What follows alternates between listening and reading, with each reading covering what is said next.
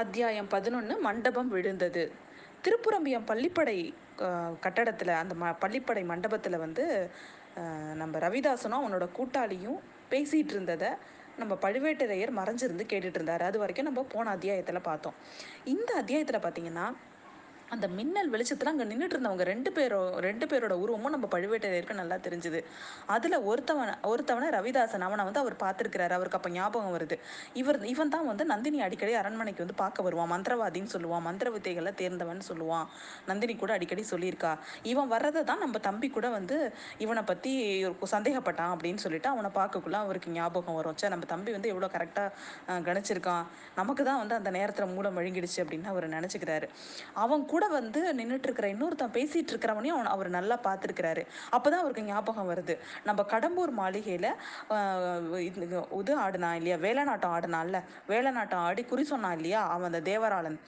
அவன் தான் அதுங்கிறத அவனுக்கு அவருக்கு இப்போ ஞாபகம் வருது. ஆனால் அவன் முகத்தை நல்லா பார்க்கும் பொழுது அவருக்கு வந்து ரொம்ப வருஷத்துக்கு முன்னாடி அரசாங்க உத்தியோகத்துலேருந்து அவனை வந்து இவர் விளக்கியிருக்காரு ஏதோ ஒரு காரணத்துக்காக அதுவும் அவருக்கு ஞாபகம் வருது. அவன் உண்மையான பேர் அதுவாக இரு அவனாக இருந்துச்சுன்னா அவன் உண்மையான பேர் பரமேஸ்வரனாக இருக்கணும் அப்படின்னு அவர் யோசிச்சுட்டு இருக்கிறாரு.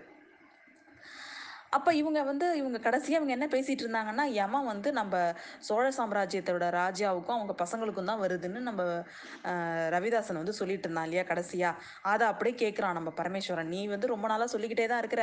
அவங்க மூணு பேரையும் யமன் நெருங்கிட்டு யமன் நெருங்கிட்டுன்னு சொல்லிக்கிட்டே இருக்கிற. ஆனால் வந்து யாரையோ கொண்டுட்டு போகிறான் அவங்க மூணு பேர் கிட்ட கூட நெருங்க மாட்டேங்கிறான் அப்படின்னு சொல்கிறான் நம்ம பர நம்ம அந்த கூட வந்த கூட்டாளி ஏதாவது தேவராளன். உடனே அவன் சொல்கிறான் பரவாயில்ல அதுக்கு உடனே நம்ம இவர் சொல்கிறாரு அவர் வந்து மூணு பேரையும் ஒன்றா கூட்டிகிட்டு போகிறதுக்காக தான் காத்துட்ருக்கிறாரு. அதெல்லாம் இருக்கட்டும் நீ ஏன் லேட்டாக வர நீ என்னாச்சு? எதனால்? வழியில் என்ன உனக்கு பிரச்சனைன்னு கேட்குறான் ரவிதாசன் பரமேஸ்வரன் கிட்ட. ஐயோ அதை வேற நீ ஏன் கேட்குற நான் வந்து உனக்காக படகெல்லாம் எடுத்துகிட்டு வந்துட்டேன். நீ ஒரு மண்டபத்தில் வந்து யாரோ படுத்துருக்கிற மாதிரி இருந்தது. அது நீ நினச்சிக்கிட்டு நான் கிட்ட போய் பார்த்தேன். ஆனால் கிட்ட போய் பார்த்ததுக்கு அப்புறம் தான் தெரிஞ்சது நான் யமனோட அண்ணனையே நேராக பார்த்துட்டு வந்தேன் அப்படின்றான். யமனோட அண்ணனா யார் அது? அப்படின்னு கேட்குறான் நம்ம பழு பெரிய பழுவேட்டரையர்னோடனே அவன் சிரிக்கிறான். பரமேஸ்வரா நீ என்ன வளர்ற?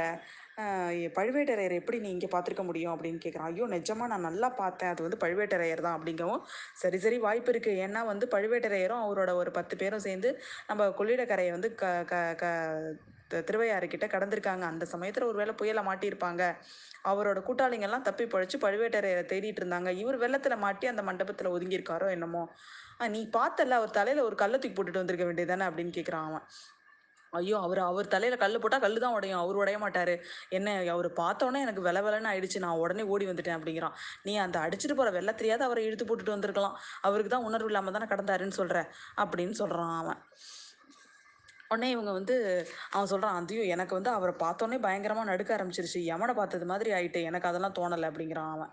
அப்போ அவன் சொல்லும் பொழுது பரமேஸ்வரான்னு கூப்பிடு கூப்பிட்டு சொல்கிறான் அவன்.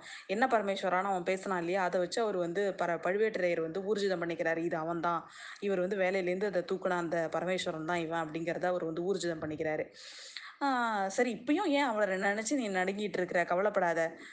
இது வந்து ஒரு விதத்தில் இவரும் உயிரோடு இருக்கிறதும் நமக்கு நல்லது தான் அப்போ தான் வந்து சுந்தர சோழர் அவரோட பிள்ளைங்கள்லாம் செத்து ஒழிஞ்சதுக்கு அப்புறம் சோழ நாட்டு சிற்றர்கள் சிற்றரசர்கள்லாம் ரெண்டு பிரிவாக பிரிஞ்சு சண்டை போட்டுப்பாங்க. அதில் பழுவேட்டரையர் சம்புவரையர்லாம் ஒரு குரூப்பில் இருப்பாங்க. இன்னொரு இன்னொரு குரூப்பில் கொடும்பாலூர் வேளாளன் திருக்கோவிலூர் மலையமான்லாம் இருப்பாங்க. இவங்க எல்லாம் சண்டை போட்டுட்டு இருக்கும்போது நம்ம நம்மளோட நோக்கத்தை நிறைவேற்றுறதுக்கு நமக்கு ரொம்ப வசதியாக இருக்கும். அப்போ தான் நம்ம நாட்டில் ரகசியமாக படத்திரட்டி நம்ம சேர்க்கலாம் அப்படின்னு சொல்கிறான் அவன். ரவிதாசா நீ இதெல்லாம் நடக்கிறத கதையாக பேசு. முதல்ல அவங்க மூணு பேரும் செத்து போனா தானே அத்தைக்கு மீசை முளைச்சா தானே சித்தப்பா? அதுக்கு முதல்ல இந்த சுந்தர சோழரும் அவரோட மூணு பசங்களும் செத்து போனா தானே அவங்களுக்கு எப்படி முதல்ல வ யமம் வரப்போகிறாங்கிறத முதல்ல எனக்கு சொல்லு. இன்னொரு விஷயம் உனக்கு தெரியுமா? நம்ம சோழ நாட்டில் வந்து அருள்மொழிவர்மர் வந்து இப்போ வந்து உயிரோடு இருக்கார் நாகப்பட்டினத்துலன்னு மக்களுக்கெல்லாம் தெரிஞ்சுட்டு அவரை எல்லாரும் தூக்கி கொண்டாடிட்டு இருக்கிறாங்க. அவர் தான் அடுத்த சக்கரவர்த்தின்னு அப்படின்னு சொல்லிட்டு அவன் வருத்தப்படுறான். அதுக்கு ஒன்னே ரவிதாசன் சொல்கிறான் ஆ கேள்விப்பட்டேன். நான் எனக்கு நான் தெரியாது. ஆனால் இது இப்படி தான் நடக்கும்னு எனக்கு தெரியும். அவனை வெளிப்ப அவரை வந்து வெளிப்படுத்தினது யாராக இருக்குன்னு உனக்கு தெரியுமா? ஒரு மார்வேஷத்தில் தான் வந்து கிளம்புனாரு. அவரை வெளிப்படுத்தினது யாருன்னு உனக்கு தெரியுமா? அதெல்லாம் நம்ம ஆளுங்க தான். நம்ம பாண்டிய நாட்டை சேர்ந்த கிராம வித்தகனோட பய பொண்ணு தான் வந்து அவரை வெளிப்படுத்தினது. அவள் வேற யாரும் இல்லை முருகையனோட ஒய்ஃப் பொண்டாட்டி தான் அது அப்படின்னு சொல்கிறான் அவன். இது எல்லாத்தையும் பழுவேட்டரையர் மறைஞ்சிருந்து கேட்டுக்கிட்டே தான் இருக்கிறாரு. அவர் வந்து ஆமாம் நீ அவன் தனியாக இருக்கும்போதே இலங்கையில் நம்மளால் ஒன்றும் பண்ண முடியல. இப்போ லட்சக்கணக்கான மக்களுக்கு மத்தியில் அவர் இருக்கும் பொழுது எப்படி அவரை கொல்ல முடியும்? எப்படி அவன் வருவான்ற நீனு? அப்படின்னு சொல்லி கேட்குறான் அவன். இப்போ தாங்க முக்கியமான விஷயத்தை பற்றி மூணு பேரும் இவங்க ரெண்டு பேரும் பேசிக்க போகிறாங்க எப்படி இவங்க மூணு பேரையும் கொல்ல போகிறாங்க அப்படிங்கிறத இப்போ இந்த ரவிதாசன் அவன் வாயாலே வளருவான் பாருங்க. உடனே அவன் சொல்கிறான் அதுக்கு ரவிதாசன் சொல்கிறான் யானை பாகத்தோட யானை பாகனோட அங்குசத்தோட நுனியில தான் ஏமா உட்காந்துருப்பான் ச ஏன்னா யானை மேலே உட்கார வச்சு தான் அவனை கூட்டிட்டு போக போறாங்க. இளவரசர் யானை மேலே ஏற்றி வச்சு ஊர்வலம் வந்துட்டு இருக்கும் பொழுது யானையை யானையை ஓட்டிட்டு இருக்கிற பாகனுக்கு வழியில ஏதாவது ஆபத்து வந்துடும் அவனோட இடத்துல நம்ம கிராம வித்தகனை உட்கார உட்கா உட்கார வைக்க போறோம். அந்த கிராம வித்தகன் வந்து சரியான சமயத்துல நம்மளோட அந்த இளவரசன் அருள்மொழிவர்மனுக்கு யமனா மாறிடுவான் அப்படின்னு சொல்லிட்டு சொல்றாரு அவரு. அதெல்லாம் இருக்கட்டும். நீ வந்து சுந்தர சோழருக்கு என்ன வழி பண்ணியிருக்க அப்படின்னு கேட்குறான் பரமேஸ்வரன். அப்போ அப்போ அப்போ அதுக்கு வந்து ரவிதாசன் சொல்கிறான் பழுவேட்டரையரோட கருவூர் கருவூல நிலவரையில் சோமான் சாம்பவனை விட்டுட்டு வந்திருக்கிறேன். கையில் வேலாயுதத்தையும் விட்டுட்டு தான் வந்திருக்கிறேன். அங்கேருந்து சுந்தர சோழரோட அரண்மனைக்கு சுரங்கப்பாதை ஒன்று போகுது. சுந்தர சோழர் படுத்திருக்கிற இடத்துலேருந்து சோமன் சாம்பவனுக்கு வந்து எப்படி வந்து எங்கேருந்து வேல் எறியணும்னு காட்டி கொடுத்துருக்கிறேன் அங்கேருந்து பச்சை குழந்தை விட்டு எரிஞ்சால் கூட கண்டிப்பாக சுந்தர சோழர் மேலே போய் கரெக்டாக ப பட்டுரும் அவரை கொன்னுடலாம். ஆனால் அவசரப்படாத நாளைக்கு வரைக்கும் பொறுத்துட்டு நான் அவனை எச்சரிச்சுட்டு வந்திருக்கிறேன் அப்படின்னு சொல்கிறான் அது எதுக்காக? நேரம் கிடைக்கும்போது உடனே அந்த வேலையை முடிச்சிட வேண்டியதானே அப்படிங்கிறான். முட்டாளே சுந்தர சோழரை முன்னாடியே நம்ம அனுப்பிட்டோம்னா இவங்க ரெண்டு பேரும் வந்து உஷாராயிடுவாங்க. அவரோட உயிரை விட இப்போ இவங்க ரெண்டு பேர் உயிர் தான் நமக்கு ரொம்ப முக்கியம் அப்படிங்கிறான் அவன். சரி அதெல்லாம் இருக்கட்டும். நீ என்ன செய்தி கொண்டுட்டு வந்திருக்க? கடம்பூர் மாளிகையில் எல்லாரும் எப்படி இருக்காங்க? அன்னைக்கு நாள் நாளைக்கு அன்னைக்கு நைட்டு நடக்க போகிற அங்கே நடக்க போகிற விஷயம் தான் ரொம்ப முக்கியமான விஷயம் அப்படிங்கிறான் அவன். கடம்பூரில் எல்லாம் கோலாகலமாக தான் இருந்திருக்கு. கல்யாண பேச்சு காதல் நாடகம் எல்லாம் இருக்குது பழுவூர் ராணியை நம்பி இருக்கிறது எனக்கு பிடிக்கவே இல்லை அப்படிங்கிறான் அவன். பழுவூர் ராணின்னு சொல்லாத அவளை பாண்டிமாதேவின்னு சொல்லு. வீரபாண்டியர் சாவறதுக்கு ரெண்டு நாளைக்கு முன்னாடி அவரை வந்து கல்யாணம் பண்ணிக்கிட்டாருங்கிறத நீ மறந்துட்டியா? வீரபாண்டியரோட மரணத்துக்கு பழி வாங்குறதா அவ சபதம் செஞ்சிருக்கிறதையும் நீ மறந்துட்டியா? ஒரு வாரத்துக்கு முன்னாடியே இதே இடத்துல அவ பாண்டிய பா நம்மளோட பாண்டிய நாட்டு இளவரசரோட கையிலேருந்து பாண்டிய குலத்து வீரவாளையும் வாங்கிக்கிட்டா. அதனால அவளை நீ நம்பலாம் அப்படின்னு சொல்றான் அவன். ஆமாம் ஆமாம் அவனோட பாண்டிமாதேவி வீரநாராயண ஏரியில் உல்லாச படகு யாத்திரை போயிட்டு இப்பதான் நீ திரும்பி வந்திருக்கு திரும்பி வந்ததை மட்டும் நீ பார்த்தீங்கன்னா இப்படிலாம் பேசியிருக்கவே மாட்டேன் அப்படிங்கிறான் பரமேஸ்வரன். உல்லாசமாக இல்லாமல் பின்ன எப்படி இருக்கணும்னு நினைக்கிறேன். மனசில் உள்ளதை மறைச்சி வச்சிருக்கிற வித்தையை நந்தினி மாதிரி கத் பண்ணுறது யாருமே கிடையாது. இல்லைன்னா பழுவேட்டரையரோட அரண்மனையில் மூணு வருஷம் காலம் தள்ள முடியுமா அவ? அங்கே இருந்தபடியே நமக்கு எவ்வளோ உதவி பண்ணியிருக்கிறா அவ?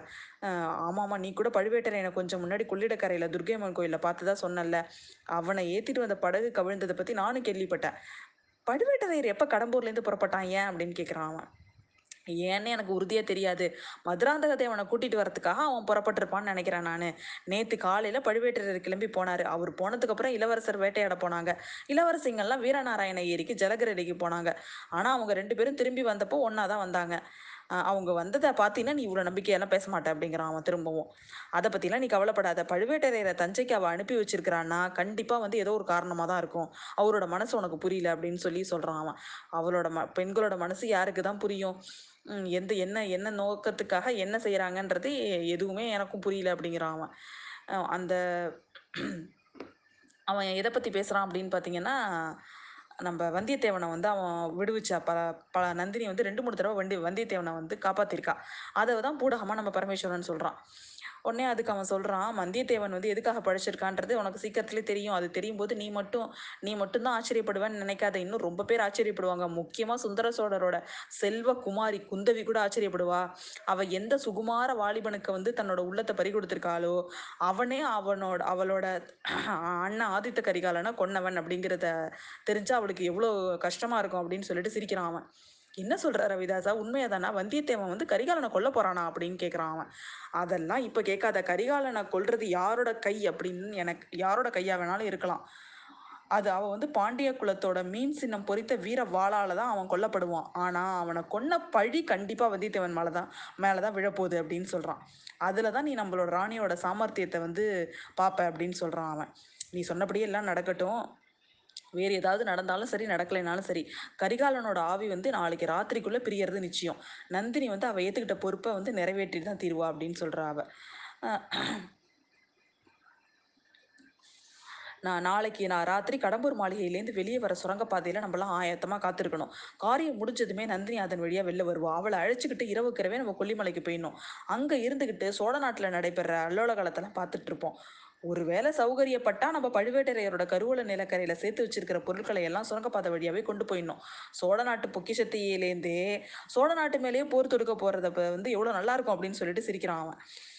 தேவராளனா நடித்த பரமேஸ்வரன் சரி சரி ஆகாச கோட்டை ரொம்ப கட்டாத முதல்ல கொள்ளிடத்தை தாண்டி அக்கறையை அக்கறைக்கு போய் கடம்பூருக்கு போய் நம்ம முதல்ல போய் சேருவோம்.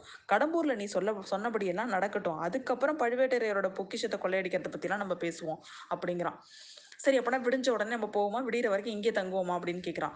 இன்னைக்கு ராத்திரி இந்த பள்ளிப்பட மண் மண்டபத்திலே இப்போ இருந்துட்டு போகலாமான்னு ரெண்டு பேரும் பேசிக்கிறாங்க. அப்போ ரவிதாசன் கொஞ்சம் நேரம் யோசிக்கிறான். கொஞ்சம் தூரத்தில் நிறையலாம் ஊழையிடுற சத்தம் கேட்குது ஆனால் ரவிதாசனுக்கு இப்போ பழைய ஞாபகம் வந்துருச்சு. அந்த புதை சேத்துல வந்து கோடிக்கரை புதை சேத்துல கழுத்து வரையில் புதைக்கப்பட்டிருந்தப்ப சுற்றி நரியெல்லாம் நின்றுட்டு இருந்ததை நினச்சி அப்படியே அவனுக்கு உடம்பெல்லாம் வந்து நடுங்குது. இந்த நரியோட சத்தத்தை கேட்டால் மட்டும் இன்னும் எனக்கு அந்த பயம் போகவே மாட்டேங்குது அப்படின்னு சொல்லிக்கிறான். சிங்கத்தோட கர்ஜனை மதைய மத யானையோட ஓலத்தை கூட எனக்கு தைரியம் இருக்கும். அதை கேட்டால் கூட நான் எனக்கு இவ்வளோ பயம் வரதில்லை இந்த நரியோட ஊழையை கேட்டால் எனக்கு அவ்வளோ பயமாக இருக்குது அப்படிங்கிறான். இந்த மாதிரி இவங்க பேசிக்கிட்டே இவங்க பேசிகிட்டு இருக்கிறத முழுக்க ஒன்று விடாமல் நம்ம பழுவேட்டரர் கேட்டுக்கிட்டே இருக்கிறாரு. அவங்க பேசின ஒரு ஒரு வார்த்தையும் அப்படியே அவர் காதில் ஈயத்தை காய்ச்சி ஊற்றுனது மாதிரி இருக்குது அவரோட நெஞ்சு அப்படியே எரிமலை மாதிரி வெடிச்சிட்டு இருக்குது. நம்ம இப்படி காதலிச்சு கல்யாணம் பண்ணிக்கிட்ட ஒரு பொண்ணு வீரபாண்டியனோட மரணத்துக்காக சோழகுலத்தின் மீது பழிவாங்க வந்தவள் அப்படிங்கிறது இப்போ தான் அவருக்கு தெரியுது. மூணு வருஷமாக நம்மளை ஏமாத்திட்டு இருக்கிறா அப்படிங்கிறது வந்து அவளுக்கு அவ்வளோ வேதனையும் அவமானமாகவும் இருக்குது அவருக்கு. ஆறு தலைமுறையாக சோழர் குலத்துக்கு வந்து பழுவூர் வம்சத்துக்கும் ஒரு வளர் வளர்ந்து வர்ற உறவு வந்து அப்போ தான் வந்து அவர் மனசில் நினச்சிக்கிறாரு அவர்.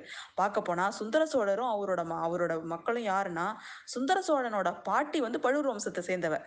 அப்போ இவங்க எல்லாருமே தனக்கு தனக்கு உறவுக்காரங்க. இவங்க மேலே நம்ம வந்து இவ்வளோ வந்து நம்ம வந்து இந்த மாதிரி சிறுபிள்ளைத்தனமாக நடந்துக்கிட்டோமே அப்படின்னு நினச்சி அவருக்கு ரொம்ப அசிங்கமாக இருக்குது அவருக்கு. எப்பேற்பட்ட சதி செயலுக்கு நம்ம இடம் கொடுத்துட்டோம். சோழகுலத்தோட தீரா பகைவர்களாக நம்ம தீரா பகைவர்களான பாண்டிய நாட்டுக்காரங்களோட போய் நம்ம சேர்ந்துட்டோமே. அதுக்கு நம்மளோட நிலவரை பொக்கிஷத்தையே திருடிட்டு போய் அந்த பொருளை கொண்டே நமக்கு விரோதமாக சதிகார செயல்களெல்லாம் செய்யறதுக்கு நம்ம இடம் கொடுத்துட்டோமே. அப்படின்னு சொல்லிட்டு அவன் அவருக்கு அவ்வளோ அவமானமாக இருக்குது இவங்க சொன்ன மாதிரி நாளைக்கு ராத்திரிக்குள்ளே மூணு இடங்களில் மூணு கொலை நடக்க போதா? அந்த மாதிரி ஒன்று வந்து நம்ம உயிரில் கடைசி மூச்சு இருக்கிற வரைக்கும் அதை வந்து நம்ம நடக்க விடக்கூடாது. இதை தடுத்தே ஆகணும் அப்படின்னு அவன் அவன் அவர் நினச்சிக்கிறாரு. இந்த ப இவங்கெல்லாம் அங்கே போய் சேர்றதுக்குள்ளே நம்ம வந்து கடம்பூருக்கு போயிடணும் அப்படின்னு அவர் நினைக்கிறாரு. இவங்களை கடம்பூருக்கு வர்றது மாதிரி விடுறதா? இல்லை இங்கேயே இவங்களை கொண்டுடுறதா அப்படின்னு அவர் யோசிக்கிறாரு. ஆனால் இப்போதைக்கு கையில் அவர்கிட்ட ஒன்றும் வந்து ஆயுதம் எதுவும் இல்லை. ஆனால் இந்த இடத்துலேருந்து சண்டை பிடிக்கிறது வந்து இப்போ நான் கரெக்டாக சரியா தப்பா அப்படிங்கிறத பற்றி அவர் யோசிச்சுக்கிட்டே இருக்கிறாரு. நல்ல வேலை இந்த அவரோட குலதெய்வம் துர்கா பரமேஸ்வரி தான் இவ்வளோ ஒரு ரகசியங்களையும் அவர் தெரிஞ்சுக்கிற மாதிரி செஞ்சுருக்கா. சக்கரவர்த்திக்கும் அவரோட குமாரர்களுக்கும் விபத்து நேரிடாமல் பாதுகாப்புறது தான் நம்மளோட முக்கியமான கடமை அப்படிங்கிறதெல்லாம் அவர் நினச்சிக்கிறாரு.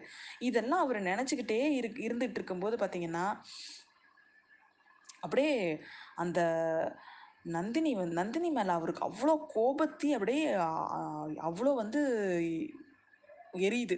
கொழுந்து விட்டு எரியுதுன்னு சொல்லலாம். அவ்வளோ ஒரு கோவம் ஆனால் அந்த கோவத்துலேயும் சிறிது ஆறுதல் என்னன்னு வச்சுக்கோங்களேன் அவருக்கு.